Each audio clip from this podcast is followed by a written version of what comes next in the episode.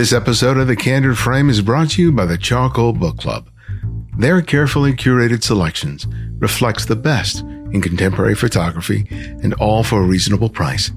And they are delivered directly to your doorstep each month. They offer free shipping to the U S, Canada, and the U K. It's subsidized elsewhere. It's a great way to begin or expand your photo library. Join the club at charcoal book club dot com today, and remember to use the code TheCandidFrame at checkout. Happy holidays. This is our final episode for two thousand twenty-three, a complicated year on so many fronts. Despite the negativity that abounds, I hope this show provided you with a positive and hopeful alternative. These conversations bring me so much joy and inspiration, a chance to connect with another human being. Those moments are an important part of my professional and personal life that I couldn't live without. Ending the year with a photographer I admire and whom I am lucky enough to call a friend is really special.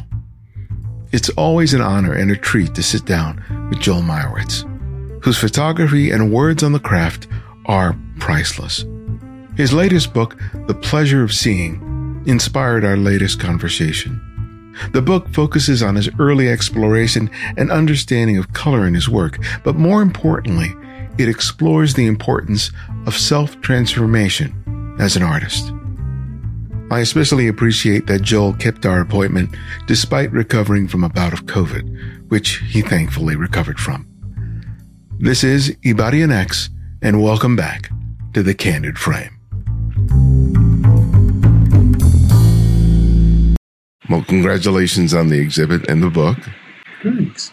I really enjoyed um, looking through it. I wish I could have been at the Tate to actually see it in person, but... Yeah, the, it's actually, they're hanging it today. So sometime if you do come to London, it'll be up for a whole year. Oh, okay. I, I was supposed to go there today at ten o'clock this morning to help them hang it, but that's not going to... That's mm. long gone now.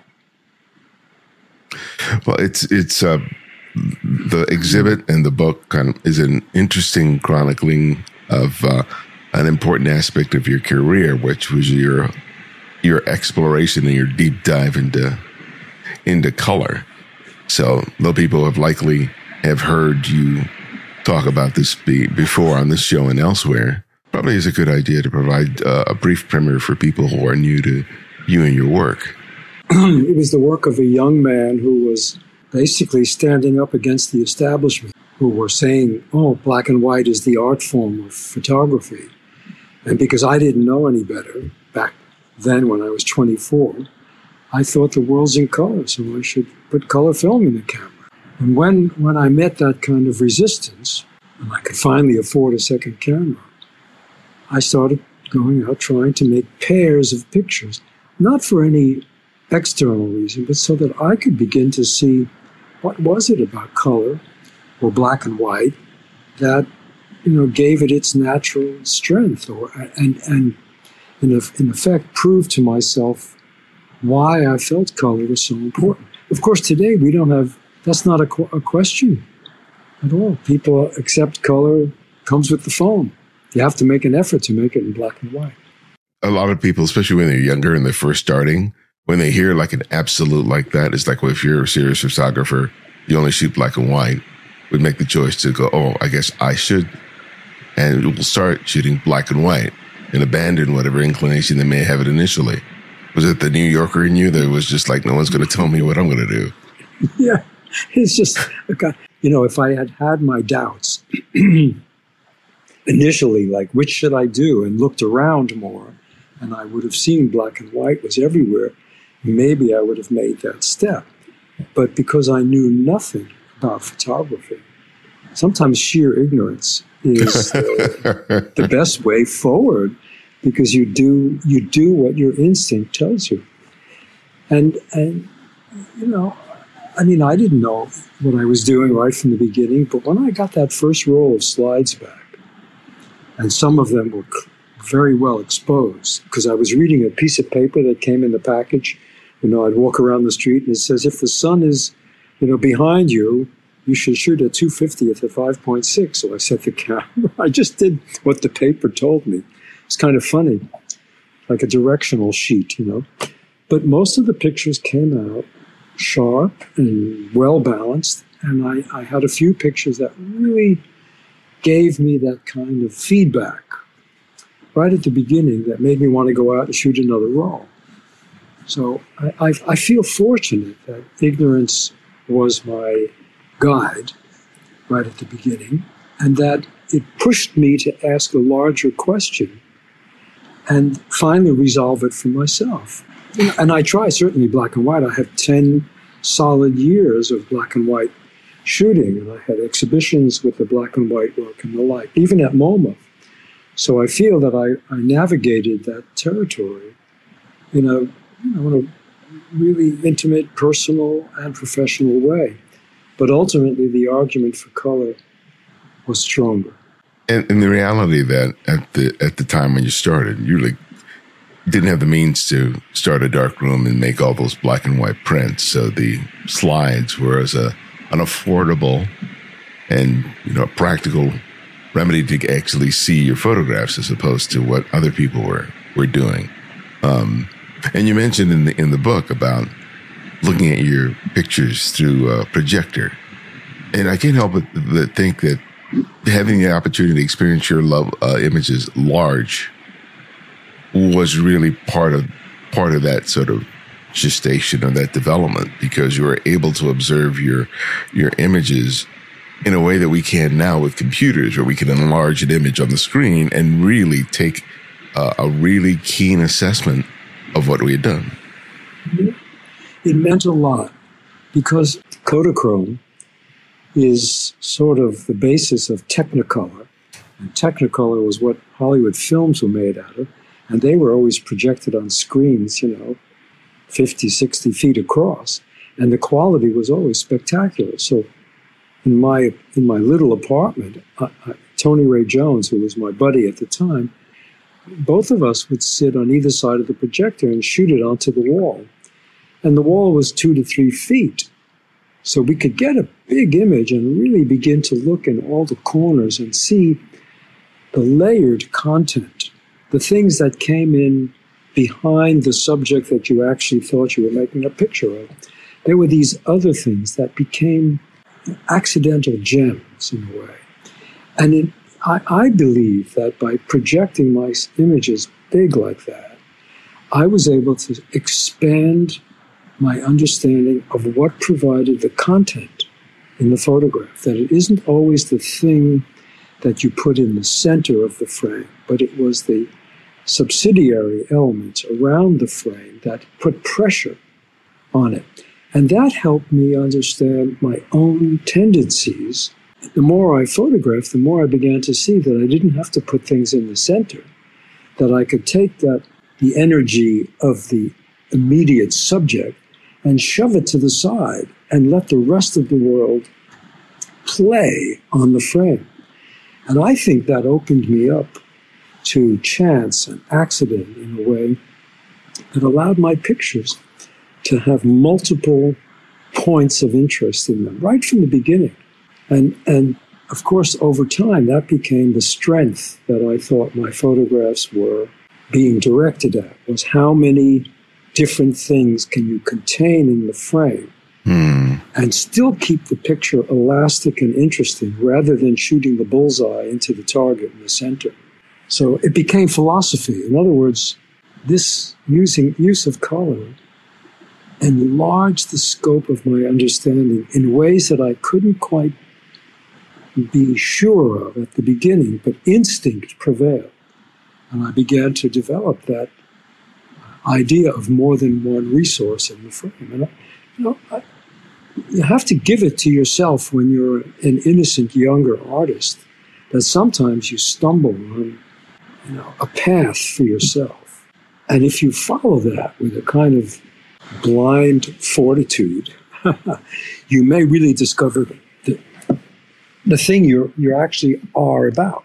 Well, I, I'm I'm grateful for that, because I, I saw you speak, I think, a couple of months ago, and you discussed that aspect of moving away from sort of the Brisson called the decisive moment, or some sort of central focal point within the image.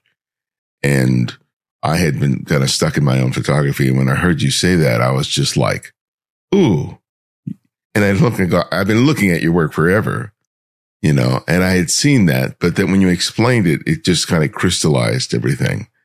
And and for the last several months, I've been following following suit. And with the whole idea of of instead of trying to make as clean as images as possible, I'm throwing in as much as I can to the point that I think it's going to completely fall apart. And as and it's been such fun to rediscover the world around me, especially the ones that are very familiar, that I've photographed often, with a whole new set of eyes. Because then it's it's it's fantastic. I'm using the thirty-five millimeter focal length. And it's just like, okay, how much more? How much more? It's like playing, uh, well, Zynga is kind of the reverse. You're pulling stuff up, Jenga, and it falls apart. Yeah. But it, there's probably a game where you put more and more and more before the tower completely collapses. Yeah. And it's, it's a wonderful way of, of, of seeing and playing on the street. Yeah. I, I, I cannot mm-hmm. disagree, of course, because I, I believe in it, but When when I started to push for that kind of overall sort of unified seeing, it was because I tired of getting the thing I wanted in the center of the frame. And it became like a, a rote response. You always just blasted into the center. And so I, I had to force myself when, when something matured in front of me in a split second, I had to force myself to drive it off-center to see what else could sustain my interest. So the game was, if this interesting thing, which would normally go in the center, if I can push it off somewhere else, it will still be important because it's it's the thing that's building towards a kind of high energy for the moment. And so by adding something else, it, it goes back to being more like real life, which is chaotic. And, and multifaceted. And there are usually several events happening in the field in front of you. So I thought, I'm going to just test this premise as hard as I can. And yes, I may lose some, some picture moments, but maybe I'll gain something about elasticity and range and, and, and in fact, develop a greater expressive range so that the pictures I make are taking place within the texture of the whole field so that anyone that sees it will not just see the isolated catch, but they'll see what it looked like to be alive in, you know, twenty twenty-three on the streets of L A, whatever. You you get all that other context in there. There's a, there's a picture that you mentioned in the book that you're, you're, you're famous for, which I think is, and unfortunately I don't have the, the P D F open right now, but you probably know the picture of that street scene where you have a, a, a guy with a hat in the lower right-hand corner. You've got the signage uh, of the, I think Midtown or maybe Times Square in the, in the background. You got a newsstand in the lower left-hand corner. And that's an image. That's a, an example of that. And I, I, after going through the book, I looked at that image for a long time, and I realized that the what you just described is present there, but the connective tissue, the fiber underneath that picture and why it works as well as it does is the color. And not just the presence of color, but there's a rhythm of color. There's a repetition of yellow, of reds, of blues throughout. And they sort of help sort of provide not necessarily the foundation of the color, but it's the thing that keeps it all together. Because when I tried to imagine it as a black and white photograph, I didn't think it would it would work. It would be so many grays and such a cacophony of grays that it would all blend together. There wouldn't be a... You would then start to look for the decisive moment in the picture, something that would make the photograph be to be of interest. But because this is in color, the the tapestry like feeling of overall is it centers you in the place itself. You you have I, for me, I know that picture so well. I feel like I'm in this incredibly vital, lively, noisy environment in the heart of New York City, and the picture is about all of that, all of that honking and hooting and, you know, whistling and sounds. It, the noise of the picture, even though it's a silent, still photograph, that noise is embedded in the, in the rhythms of the picture. And, you know, one has to sacrifice, at least speaking for myself, I had to sacrifice something that I thought I knew how to do well, mm. which was to capture a, a rising moment in the flux of life, but capture that rising moment in the frame, because I had practiced being invisible, I practiced being in the right place at the right time. Years and years of trying, working out on the street to get my chops. And so to give that up and step back in space from the eight feet I normally worked at to like fifteen feet so that I could have the full depth of the field of the photograph, that that was giving up a lot.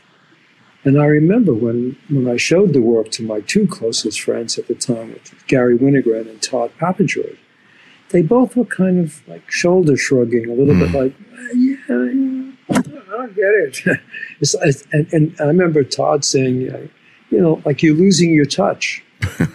and, and, you know, when you have close friends and you show them your work, you don't always expect to have praise, but some understanding of what you're, what you're opening yourself to. But, uh, I mean, Todd didn't shoot color. Gary, Gary shot color, and he was familiar with it, but he certainly chose black and white as his primary voice, as did Todd. But I was the one who was trying to make it my primary voice. You know, when you when you set out on that kind of mission, you don't want anything to get in your way. You got to keep pushing and pushing, because if you don't believe in it yourself, you know, you'll never you'll never you'll never climb that mountain. You got to believe it. You can get to the top, and the the, uh, the the vision from up there is going to be clarifying in some really important personal way.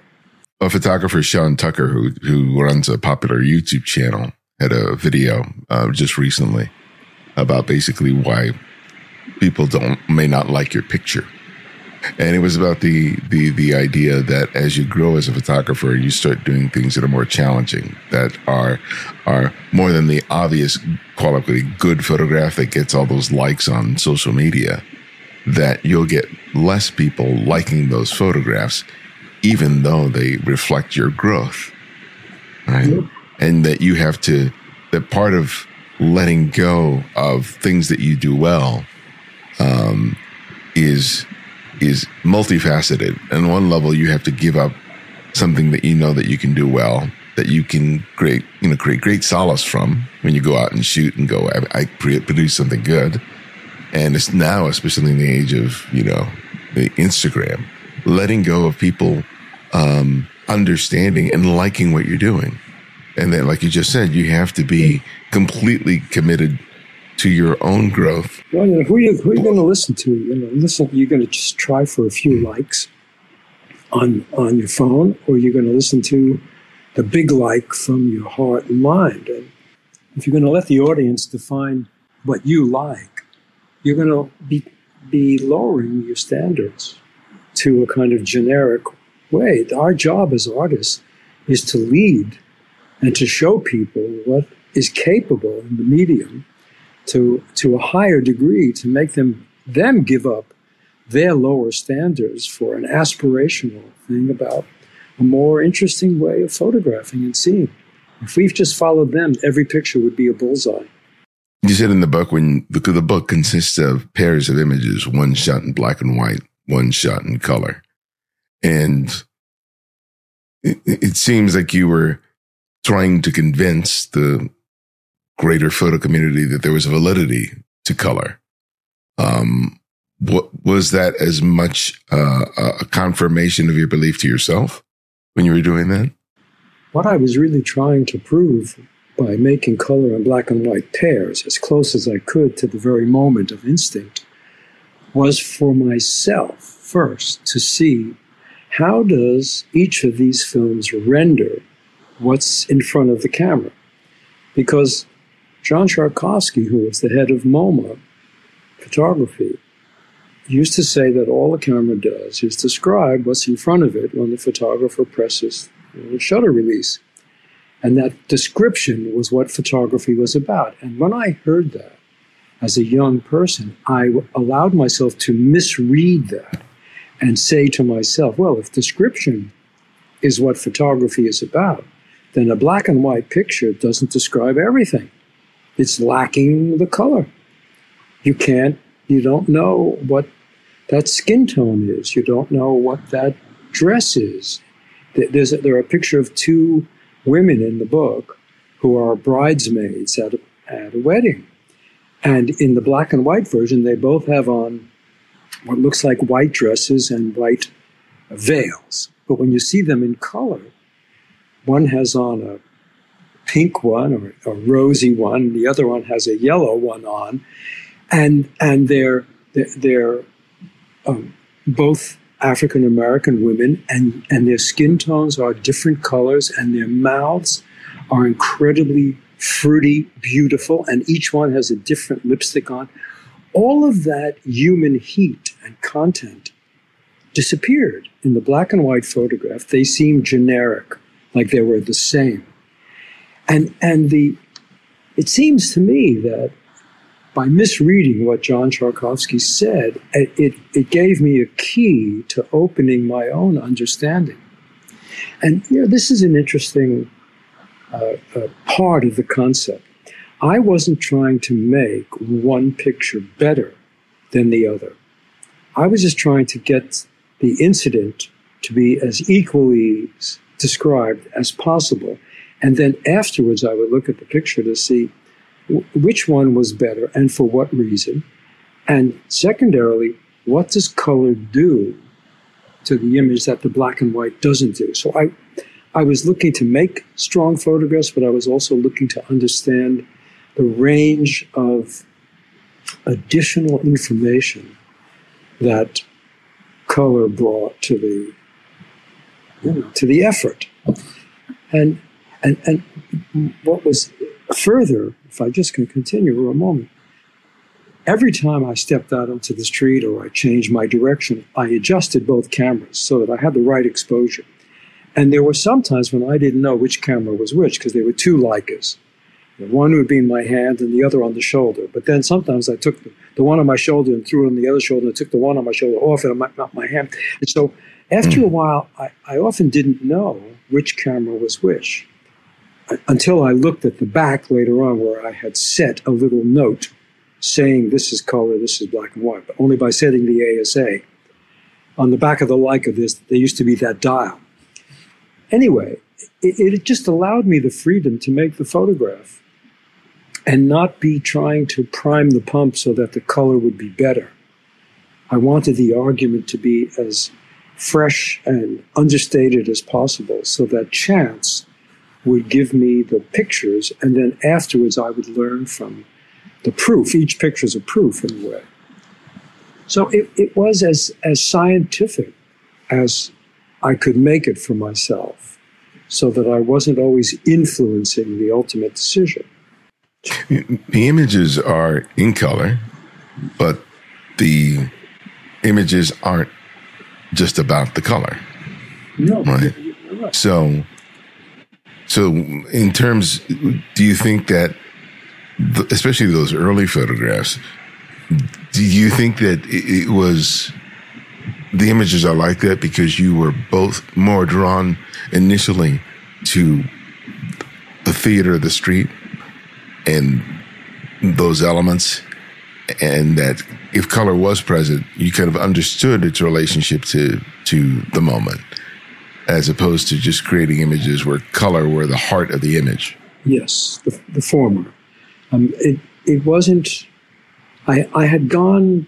somewhat past that point in my own development where a piece of hot color was the story or the subject, in a way. I, I uh, you know, I think when you're very young and you start to work, you you light up when something is a, a real buzz, a pop of color, or something extreme or exaggerated, it's easy to be the, the fish leaping for whatever is glowing on the on the fishhook and, you know, take a bite of it. Mm-hmm. I think after a few years of that, one can begin to sort of settle down and find a way of integrating your vision and your sense of what the street really is providing. Because the street is like an instruction manual. It's always been, for me, something that taught me about life, about the way human beings live. I think of myself as a humanist photographer and as sort of a generalist at the same time, because so many things interest me. It's, it's, it's not like, you know, I'm not interested just in fashion or in landscape or in still life. or in, I'm interested in the way we live when we're in big urban centers, in the crowded human hive of the city, and the way we live when we're not in those centers. How do we comport ourselves in, in nature, in the countryside? This, this, you know, we're inhabitants of this planet, and we've built it to uh, to give us some kind of sanctuary. And so I look into the sanctuary to see how the inhabitants are living, and they're crazy in there. and, and, and, and they're predictable. The thing is, human beings do the same thing over and over and over again, no matter where you are, no matter what culture you come from. People on the street, you know, talk to each other, try to entice each other. They eat, they drink, they walk, they run, they tie their shoes, they make their phone calls, they do business. All the signs and symbols in the hand gestures and the facial gestures are fairly close across across the world. I mean, there are some cultures in which things are slightly unfamiliar to Westerners, let's say.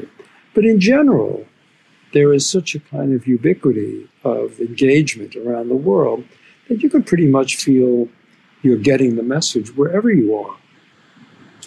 And so, and so, you know, that's enough of a stimulus for me to be out on the street in any culture and think about, well, you know, look, look at the look how fast the pace is, or how come they all walk, you know, in the center of the sidewalk here, and why do they why do they wait at the light instead of crossing against in the traffic, like New York was crossing the traffic. You know, if if you're in Tokyo, everybody's waiting for the little ding dong to make its sound so you can go across, and so you get different kind of human clusters and relationships within within those clusters. And so I guess I've always just tried to pick up on the, the natural rhythms of humankind wherever I find myself. And they're funny. or they, or yeah. At least they seem, their their absurdity can be funny. When when you started working with the larger format, Um, especially for the work that's largely known as the Cape Light series. Um, how did working with the larger negative, if at all, um, lead you to use color in in in a different way, if at all? It, it was a uh, it was a huge leap of faith. The picture we were talking about a few minutes ago about Times Square with all the overall color everywhere and, and the, the kind of buzz of it. That picture was the seminal picture that pushed me to the eight by ten, truthfully. Um, when I arrived at that, uh, and that's not the only picture from that kind of point of view, um, I, I just knew that if I wanted to make prints that were four, six, eight feet across, and, and I did, at a time when people weren't making large prints because there was nobody was buying them. There were very few galleries in New York City in nineteen seventy-six. When I made that picture, there was only one photo gallery called Witkin. So photography wasn't on the consumer radar at all as an o- object that you would buy and collect. So I wasn't thinking about selling anything. I was thinking about wanting to make prints of a huge scale because the, the eight by ten camera would give me that ability to do it. And so when I first started with that on Cape Cod, The first shock was that when I set the camera up and I looked in it, the picture was upside down and backwards. Oh my God, how am I going to navigate this? I'm used to seeing the world right side up, looking in the viewfinder. Um, but once I put the dark cloth over my head and got into that glass, that eight by ten inch piece of glass, it was like being in a theater. Almost like when I was younger and projecting my slides on the wall and looking all over the frame. Mm, yeah. Now I was looking all over the frame, except when I took my head out under the dark cloth, the frame was infinite. It was as big as the world. So um, it, it gave me a, a sense that I was connecting to the complexity of the all of it. Even if I was working in a place with the simplicity of Cape Cod, where there was water and horizon line and sky and small buildings near the edge of the water, it was really, Cape Cod was quite a humble place. One of the oldest communities in America. The Pilgrims first touched down on the very tip of Cape Cod before they sailed across to Plymouth. And they spent a few months there, you know, dying of the diseases that they had from the, the voyage over. Uh, and th then they sailed across to a more hospitable harbor on the other side of the bay. But that's, that's an aside. So the simplicity of the structures that I was photographing were so finely described on, on the screen that I was immediately taken in by it. I felt like I was seeing, even from great distances, I was seeing all the details that were there. And I knew that I could easily uh, enlarge these to sizes never before printed, in, in, at least in my experience. And so I think I carried around a projection In, in my mind's eye, every day that I was out photographing, when I looked on the back of the camera screen and saw the image, I had this feeling of monumentality, of kind of effortless monumentality. And I don't know, it, it, it nurtured me in a way. I had the security that no matter what I photographed, the acuity of the lens would hold on to all of that information in ways that would deliver a subtle but powerful description of everything that was there. Atmosphere, you know, mm. the, the, the, even the temperature of the day, the, uh, the, the slant of the light, the oncoming uh, of, of dusk. These were... Um, sort of emotional states of being as the day changes, and and you have the time to look into the change that's happening in front of you, because with this kind of camera, you're truly recording time as an element in the picture. On the street, when I was using a Leica, I was working at two fiftieth of a second. So although it's time, it's, it's almost imperceptible, you know? It's like, yeah. it's like a, a blink. It's faster than a blink, because a blink is like a sixtieth of a second. But the camera winking at two fiftieth or higher is, is really fast. But with the view camera, it was seconds. I was working in the, in the temporal mode of seconds, sometimes even minutes. And things change. I mean, standing alongside that camera, which I, I came to look upon as if it was my faithful recorder, like my faithful dog. It was sitting there alongside of me. And if I opened it up for a minute and just stood alongside of it, it would see everything, and it would drink in that minute's worth of, of light and land it on the film in a way that brought with it all the color and the sensitivity of the atmosphere. And so I had a, I had a very different connection to the instrument. I, I felt joined to it in a way that was more like a classical musician playing the cello rather than a jazz guy on the trumpet riffing on something improvisational. So what I got from that, it's it's almost it's, it's almost hard to say. I mean, I have I have said it. Like, I got this connection to time that really changed my life.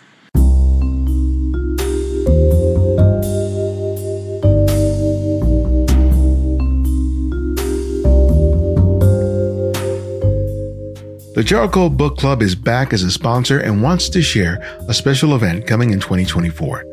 The Chico Review is an annual event that gathers photographers to celebrate their love for photography. It's more than just an opportunity to share your work and meet publishers and editors. It's a rare chance to be surrounded and immersed by a community that prioritizes photography and being a photographer over the latest camera review. If you have never had such an experience, mark the date and register for the event scheduled for March seventeenth through the twenty-fourth in Pray, Montana. Find out more by visiting chico review dot com or charcoal book club dot com.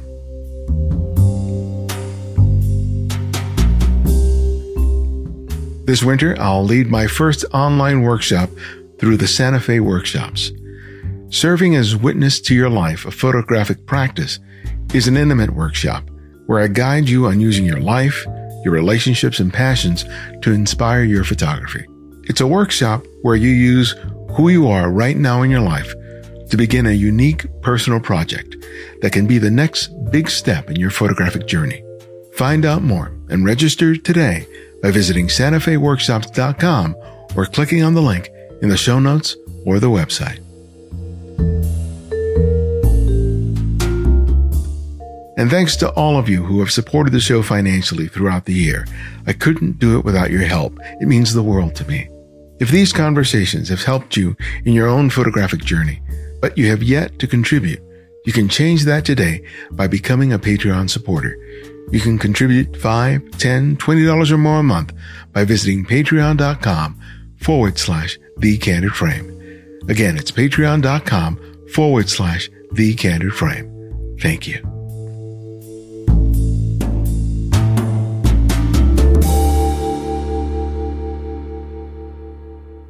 When you look at the images that you shot in New York, color, especially in the city, is often very punchy, blocky. It takes up distinctive spaces within the within the frame.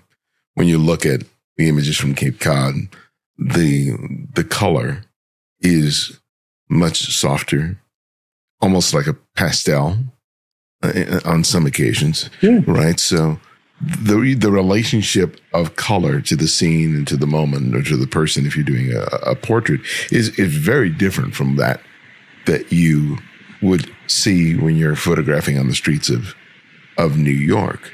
Um, were you conscious of that? I became. Yeah. And how and and how how did the way you saw and used color differ as a result of you going to the larger format? I did get I did get it really quickly, because color on the streets, a thirty-five millimeter Kodachrome, is a very different physical uh, thing than color on a piece of sheet film. The, the Kodachrome transparency was three layers of color that were made of, of dyes, and they were surrounded by a black mask. And they were literally on a, a piece of emulsion that you could project light through, just like movie film.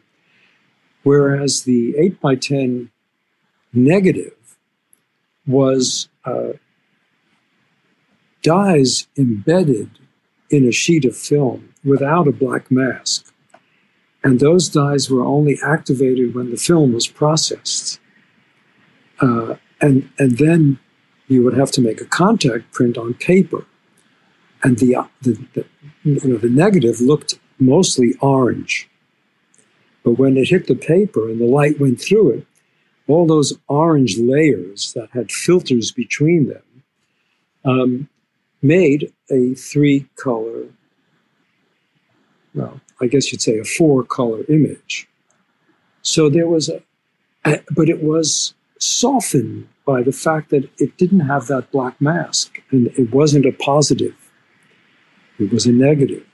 And, and so the, the sheer fact of its manufacture gave it a much more airy, tender, um, dispersed tonality. And when I started making the first prints in, in my color darkroom, I was just, I, it, it felt like I had a butterfly's wing in my hand. It felt that fragile and that delicate. And e everything seemed to have atmosphere in it. And I remember the, the lyrical feeling I had when I would hold these first prints up. It, it was as if it was intimate and yet expansive. I could enter it, and yet I could feel the scale of it as being as big as I wanted it, and, and not losing any of its qualities as one goes up to size. So I, I did, I did immediately learn that I was speaking a very different language, both in the making of the picture, but also in the rendering of it afterwards. There was just this incredible luminosity. I mean, you have to learn from your processes. You're, you're being instructed by the materials and by the camera all the time on, on how to use it to its best advantage and how to express yourself to the fullest capacity that you have when you're using that medium. And, and it's possible, as I've, as I learned, to use, to have two different beats, the jazzy beat of the street in a small camera and the longer tempo beat of the eight by ten inch camera that, you know, you have to carry it around on a huge six foot tripod and the whole thing weighs thirty-five pounds. And your, your movement is tied to it. You can't dash with that camera into a place. You, you really have to set it up and be aware of time being part of the, the uh,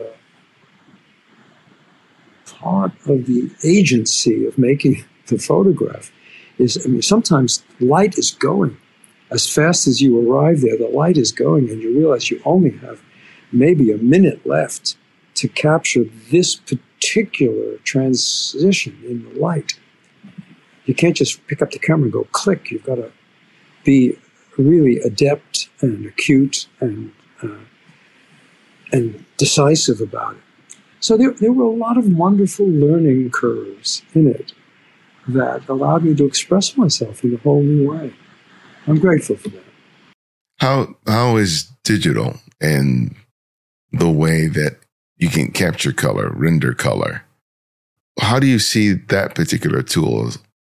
Well, I'll be honest with you. I, it, it's what I do now. I don't use film any longer. I, I know the attraction of it. I, I've been through, I've lived through those phases, but I've been making digital photographs since nineteen ninety-nine.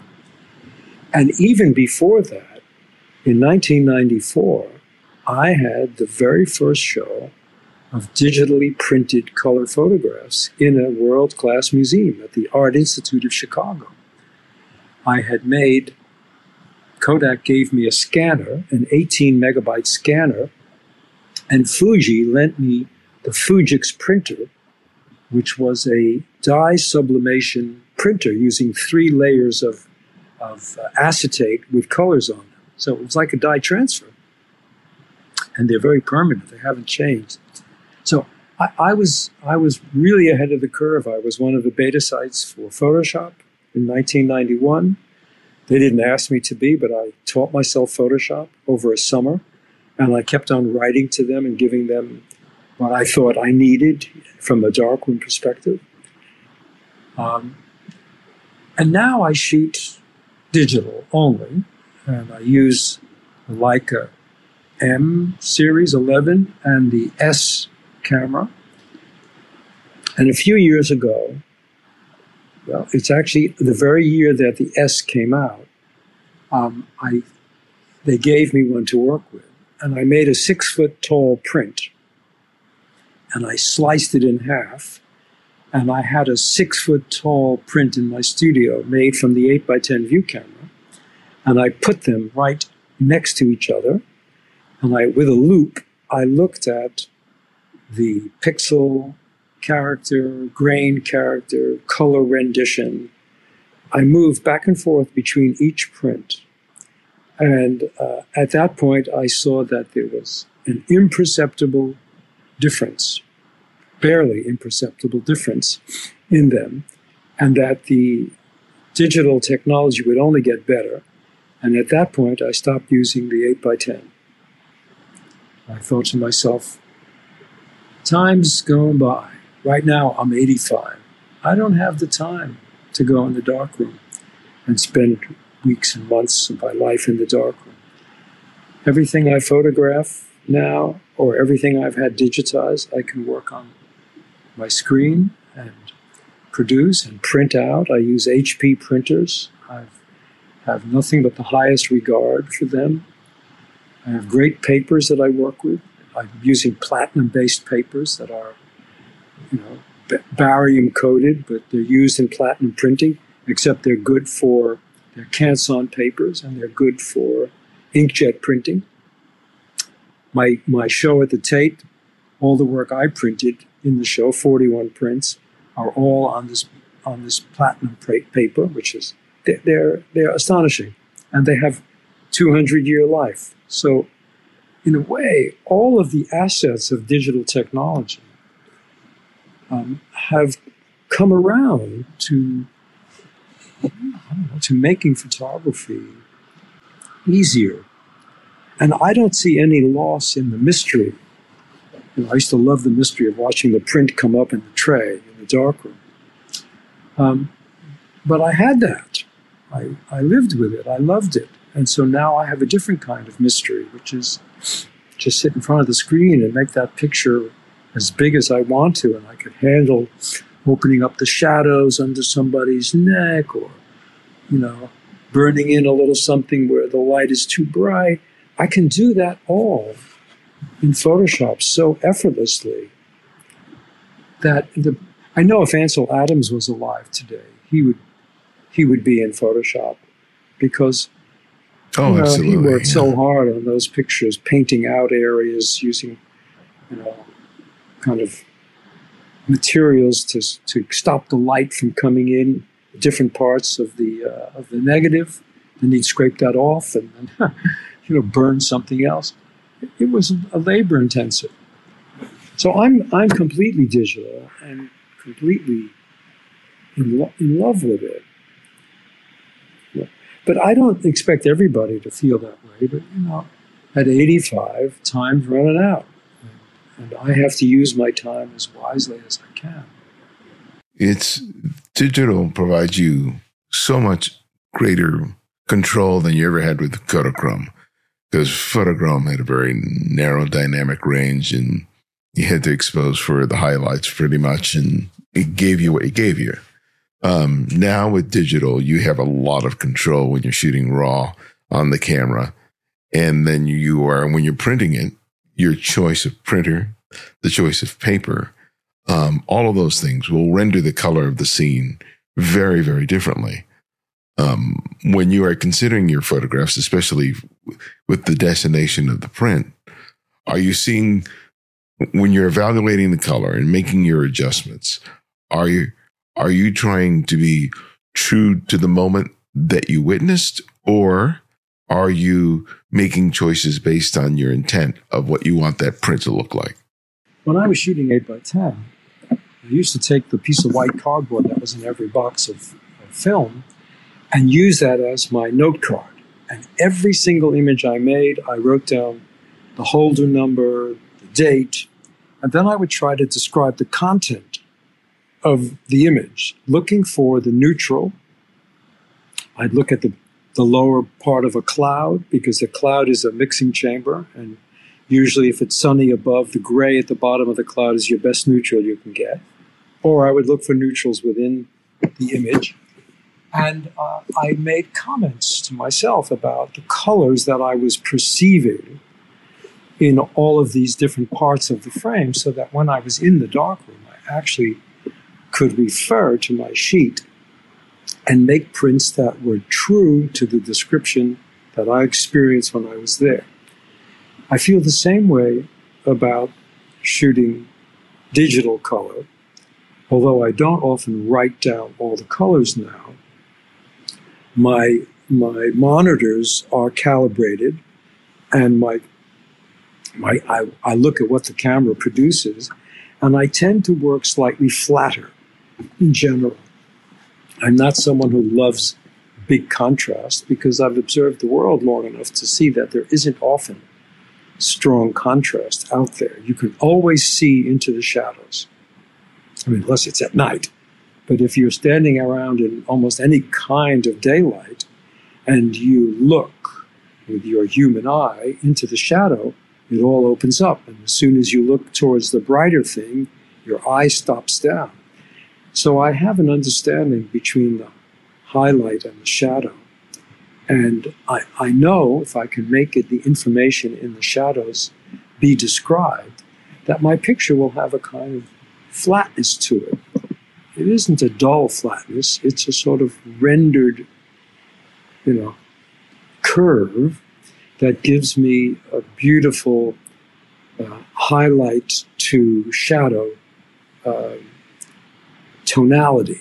You know, I look, I look at that curve to see if I can maintain the fullness of information in it.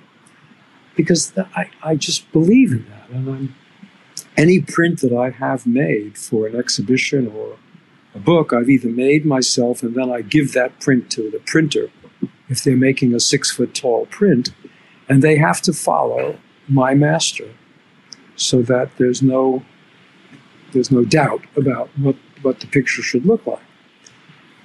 You know, that way I feel like I'm being true to, yeah, I'm being true to, to myself and my observations. Yeah, yeah you mentioned in the, in the um, conversation we had earlier that you're selling your apartment in New York that you've lived in for quite a long time, and you're going through the process of, you know, packing things up and storing them and shipping them. And such transitions are always really poignant ones, especially when you've been in a space for a long time. Um, what's that experience been like? And what insights have you gained about yourself, your life, your work as a result of doing all that? It's a, it's a lovely, lovely, tender question. Because uh, I was almost sixty years in that apartment, I raised my children there. I had black and white darkroom, a color darkroom, you know, second lives, All, all kinds of things in there. But because I'm living here in Europe now, and my wife is English, um, I thought, well, why are we keeping this apartment in New York? Sure, my archive and studio and my assistants are there, but shouldn't somebody else enjoy that apartment now, another family, instead of me holding on to that space? So it was time to sell it, and I'll move everything to a commercial space in Manhattan that will house the archive, and maybe it'll be a foundation someday, or I don't know what. But going back last month and spending a month going through untold numbers of boxes, I didn't get through the whole archive because it was too much, but I got through quite, a, I would say more than a third.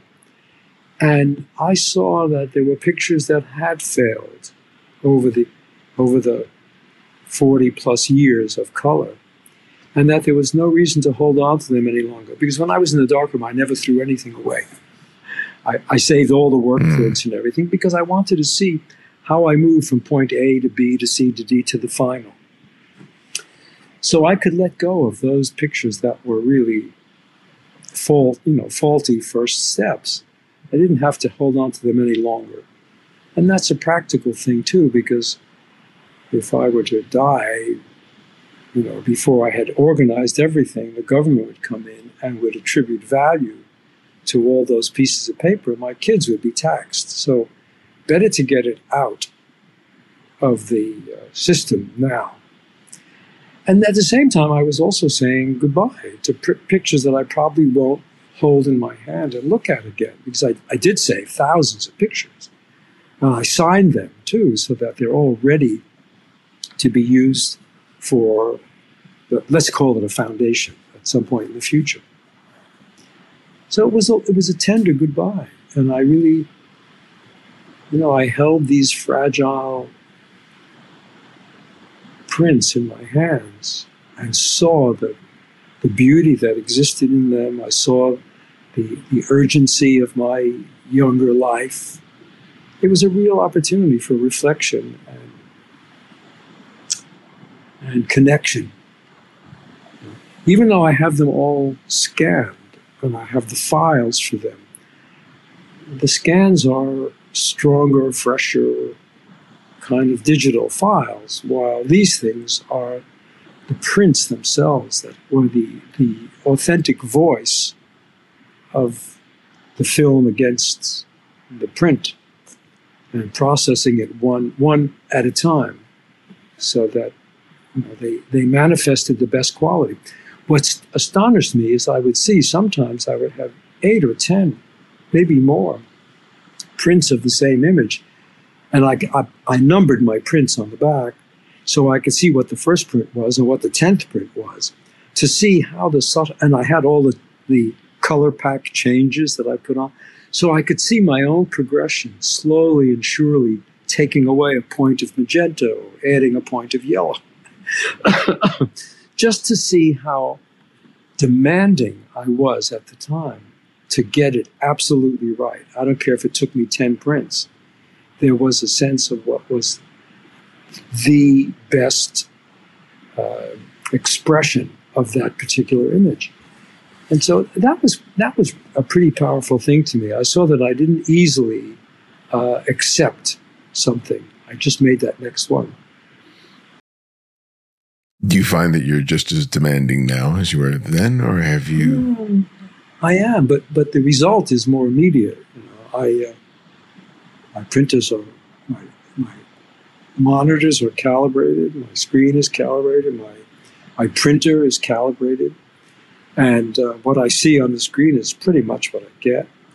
Nonetheless, you know, sometimes it comes out and I think, mm, it's a little heavier than it should be, you know, or a little lighter than it should be. And it gives me an opportunity to make another print, just finesse it a little bit.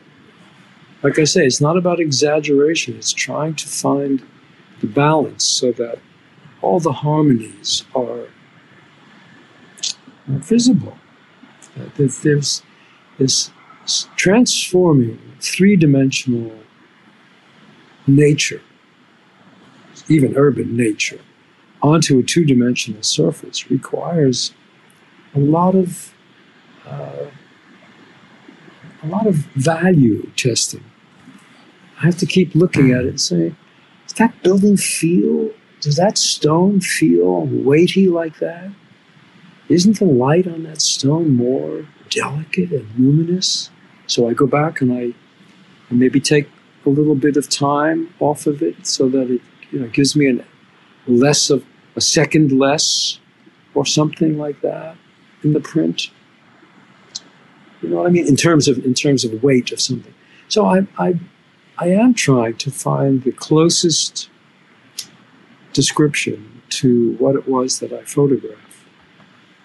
And often with when I'm printing from my thirty-five millimeters, I have my original Kodachrome, which on a light box in front of me with a big loop. So I examine the original Kodachrome to see for sure what my what my scan is giving me. It's it's very determined, and uh, I think Tate wants to walk me through the exhibition that she's hanging, but I will um, I'll call her back when we're finished. Well, my last question that I ask each guest is that I ask them to recommend another photographer for our listeners to discover and explore, and it can be anyone, someone you've long admired or someone you've recently discovered. So who would that photographer be and why? I would. I I know a lot of photographers now. I'm doing a new book about contemporary street photography, for a publisher here in London. And what I've done is I've selected seven photographers that I know, younger photographers, and I've asked each of them to pick seven people. So it's like an umbrella. Mm, okay. Up. I've, I'm, I'm a little lazy too, and I've chosen them so that they could then fan it out. And that way I thought we might be fairer to everyone and, uh, and have a different range uh, and values. And each of them will write a short essay about each of the photographers. I'm, I, do you know Gus Powell? Oh, yeah. You've spoken to yeah, Gus? Yeah, we've spoken. Yeah. yeah, okay. So he's he's wonderful. Do you know Melissa O'Shaughnessy? Yes, I know Melissa. Okay. Do you know um, Brian Carlson? No, I don't think I do. So Brian is twenty-eight years old. He works in my studio. He did a book with They Might Be Giants last year, and he was nominated for a Grammy. No, for what is the music award? Is it a Grammy? Yeah, the yes. Grammys. Uh-huh. His book was nominated for a Grammy. And Brian is a remarkably uh, eloquent speaker. He's got a really good grasp of language. He's present in the... So, I'll start again a little bit. I would like to suggest Brian Carlson, because he's articulate and verbal. He's he's one of these guys who is hungry to be out on the street. He's out there every day. He often walks from Bushwick in Brooklyn into the Upper West Side of Manhattan just so he can photograph instead of riding the subway. He's a, he's got a very playful idea about what constitutes imagery, and he's deeply involved in the interconnectedness of images, how one thing aligns with another and creates a kind of riff, so that you have to look at three, four, five images together to get to get some kind of context. He might be he might be fun for you to uh, to talk with, because because as I say, he is young and he's hungry, and uh, I think that makes him very appealing, and he's one of the people that I've chosen to be a selector. Well, thank you for that, and thank you for your time, Joe. I have to, I have to tell you, you've been, um, you know, a real treasure, um, for me personally. Um, I've learned so much from you, but I, uh, but I'm a great beyond your work. I'm just uh, a great admirer of your walk through life and how you embrace it, uh, how you appreciate it, and how you use all of yourself to honor it. And uh, it's something that I, I increasingly try to emulate as much as I can.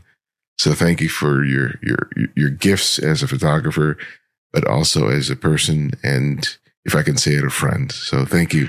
Thank you so yeah. much.